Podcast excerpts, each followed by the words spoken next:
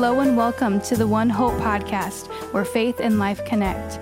A podcast done by One Hope Church in Gig Harbor, Washington. Enjoy. Hello, and welcome to the podcast.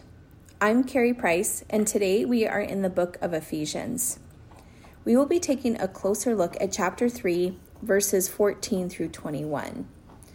And this prayer by Paul to the Ephesians is kind of smack dab in the middle of the book of Ephesians.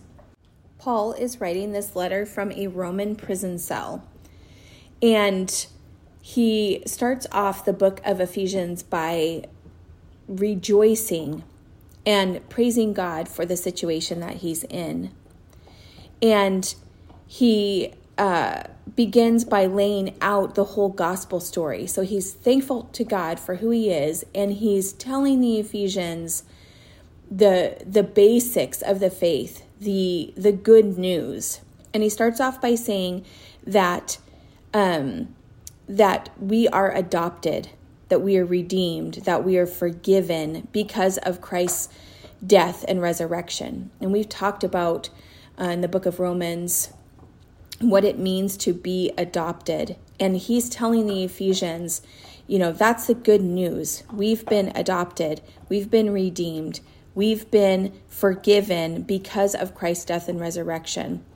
And he also reminds them in Ephesians that they were once dead in their sins, but that God in his mercy brought them back to life, life with Christ by God's grace, which is a gift.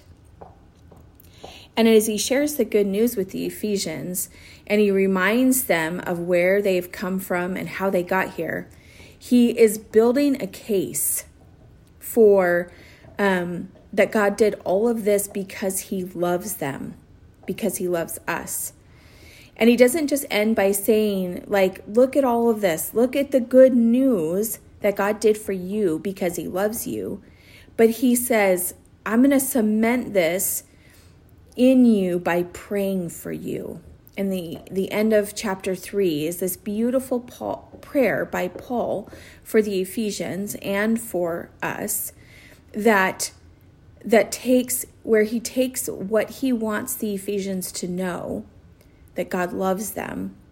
But he doesn't just want them to know that God loves them, but he wants them to be completely filled with that love that God has for them. And so he says to them, he says um, that he's on his knees for them, crying out to God on their behalf. And he tells them, Don't worry about me and my suffering. I'm crying out to God for you. I'm crying out to the Father for who every family is named. Every family, not just the families that are Jewish by descent, but also the Gentiles every family. And why is he crying out to them? Like I said, because he wants the Ephesians to be filled with the fullness of God. And as we look back, what he really wants them to be full of is this love of Christ, not just the knowledge of it, but a full filling of it. And Paul says, I hope you can comprehend with all the saints what is the breadth and length and height and depth of it. And when I think of those words, my geometry brain comes into play and says, "Oh, um, that's volume." But there's there's like too many descriptors of it, you know, like base times height times width. But he adds in this depth as well, and and so I think, okay, he wants them to be full, like a like a like a bucket of water full but then I also think, well, that doesn't quite do it justice. So the next image that comes to mind when I think of this fullness is of the Grand Canyon. And Joel and I took a family road trip in 2011 to the Grand Canyon. We were homeschooling at the time, and we decided it would be fun at the beginning of September to take the kids to Disneyland.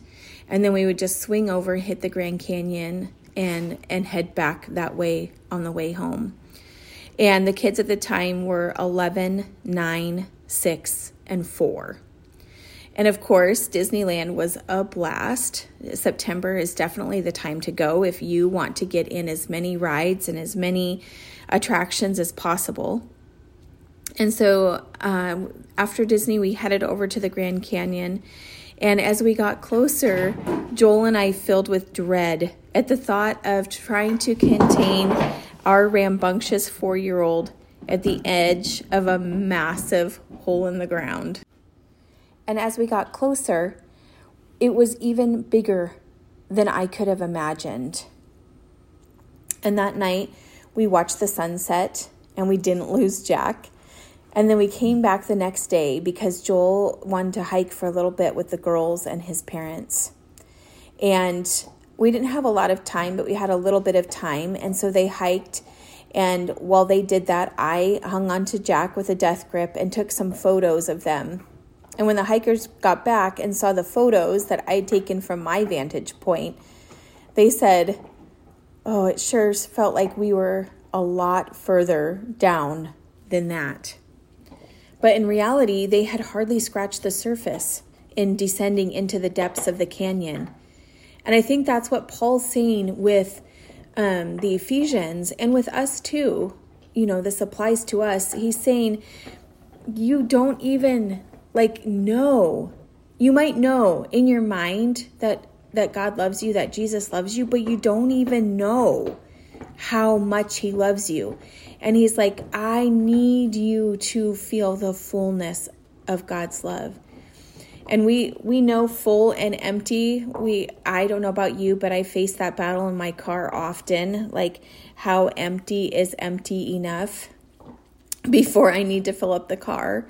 Or maybe you're hungry and you're like, "Oh, I know, I'll just snack. I'll nibble on maybe a charcuterie board and have a little bit of this, a little bit of that."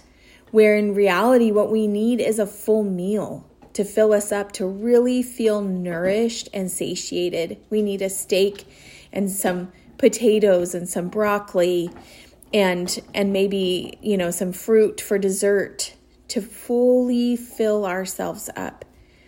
And I think that's in this world that it's a charcuterie board. People are empty and they're desperately hungry and they're snacking. They're snacking on a little bit of this and a little bit of that. And at the end of the day, they're empty. And they don't they don't feel full and they continue to grasp and they continue to snack and they grab a bag of chips and they grab a soda and they grab candy and it's not filling them up.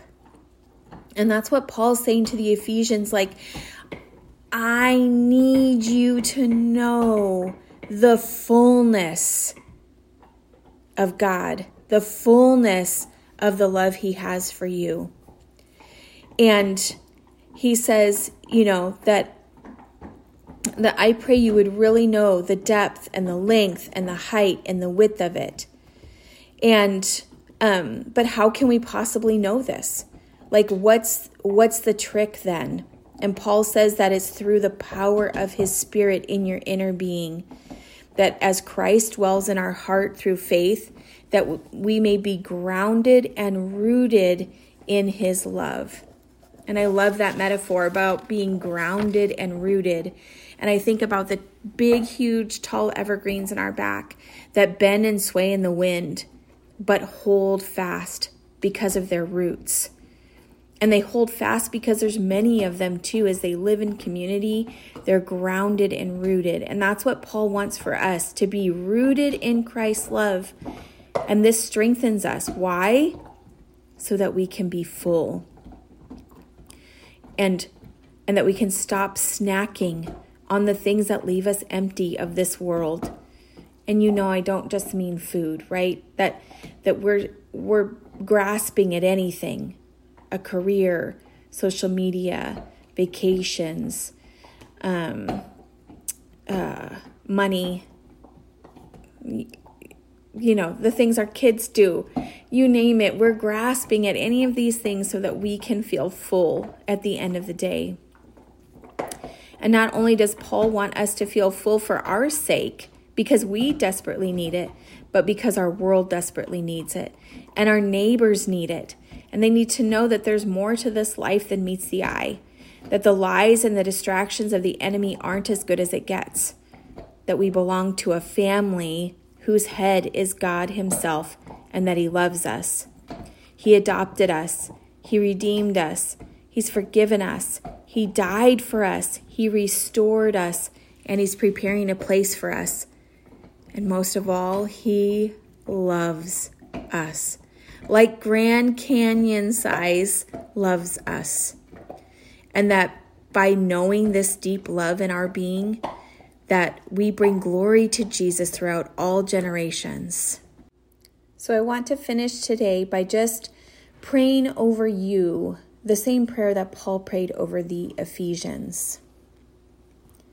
For this reason, I bow my knees before the Father from whom every family in heaven and on earth is named, that according to the riches of his glory he may grant you to be strengthened with power through his Spirit in your inner being, so that Christ may dwell in your hearts through faith, that you, being rooted and grounded in love, may have strength to comprehend with all the saints what is the breadth and length and height and depth and to know the love of Christ that surpasses knowledge, that you may be filled with all the fullness of God. Now, to him who is able to do far more abundantly than all we ask or think, according to the power at work within us, to him be the glory in the church and in Christ Jesus throughout all generations, forever and ever. Amen.